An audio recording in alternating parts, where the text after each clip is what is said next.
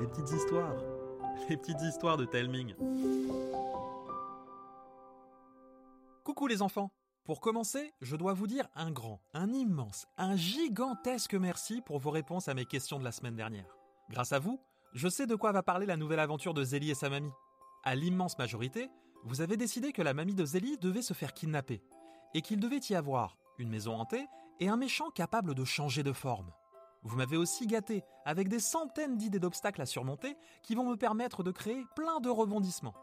Avec tout ça, j'ai pu imaginer le début de notre histoire, et je vais vous le raconter. Depuis leur dernière aventure, Zélie rend visite à sa mamie le plus souvent possible pour devenir une véritable tricoteuse, une agence super secrète qui résout les plus grands mystères du monde. Sauf que cette fois, elle trouve la porte de la maison de sa mamie entr'ouverte et entend du bruit à l'intérieur. Est-ce que c'est un voleur?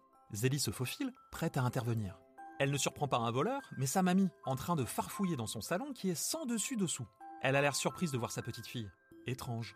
Zélie lui demande si tout va bien. Sa mamie lui répond que oui. Elle cherche simplement la clé qui ouvre la porte qui mène à sa cave. Curieux. Cette porte est condamnée. Zélie n'a jamais vu personne y descendre. Sa mamie a l'air de l'apprendre et se retrouve bien embêtée. C'est louche. Mais ce qui l'est encore plus, c'est la drôle de montre qu'elle porte à son poignet. Zélie ne l'a jamais vue. Lorsqu'elle lui en parle, sa mamie bafouille et prétexte de devoir aller aux toilettes. Sauf qu'une seconde après, Zélie entend la porte d'entrée claquer.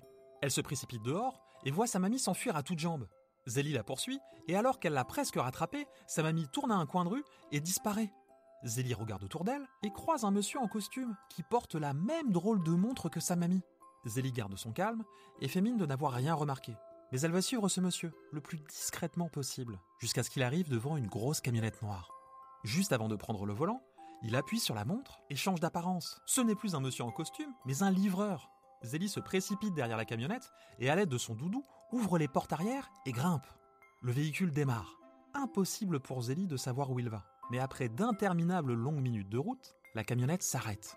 Zélie entend le conducteur descendre et s'éloigner. Elle sort discrètement et découvre qu'elle se trouve dans la cour du manoir des ombres, une vieille maison hantée connue dans toute la région. Même si elle a terriblement la frousse, elle n'a pas le choix et doit découvrir ce qui se trame ici. Mais comment va-t-elle s'y prendre? C'est à vous de le décider. Dites-moi comment Zélie va entrer dans le manoir des ombres. Par la porte d'entrée En grimpant jusqu'à une fenêtre ouverte au premier étage Ou en ouvrant une trappe qui permet d'accéder au sous-sol Rendez-vous sur telming.com slash lph, t a l e m i n g.com slash lph pour me le dire. Et faites-le tout de suite car mercredi soir, les votes seront fermés. J'ai trop hâte de lire vos réponses pour écrire la suite de l'histoire. Je vous embrasse et je vous dis à mardi prochain.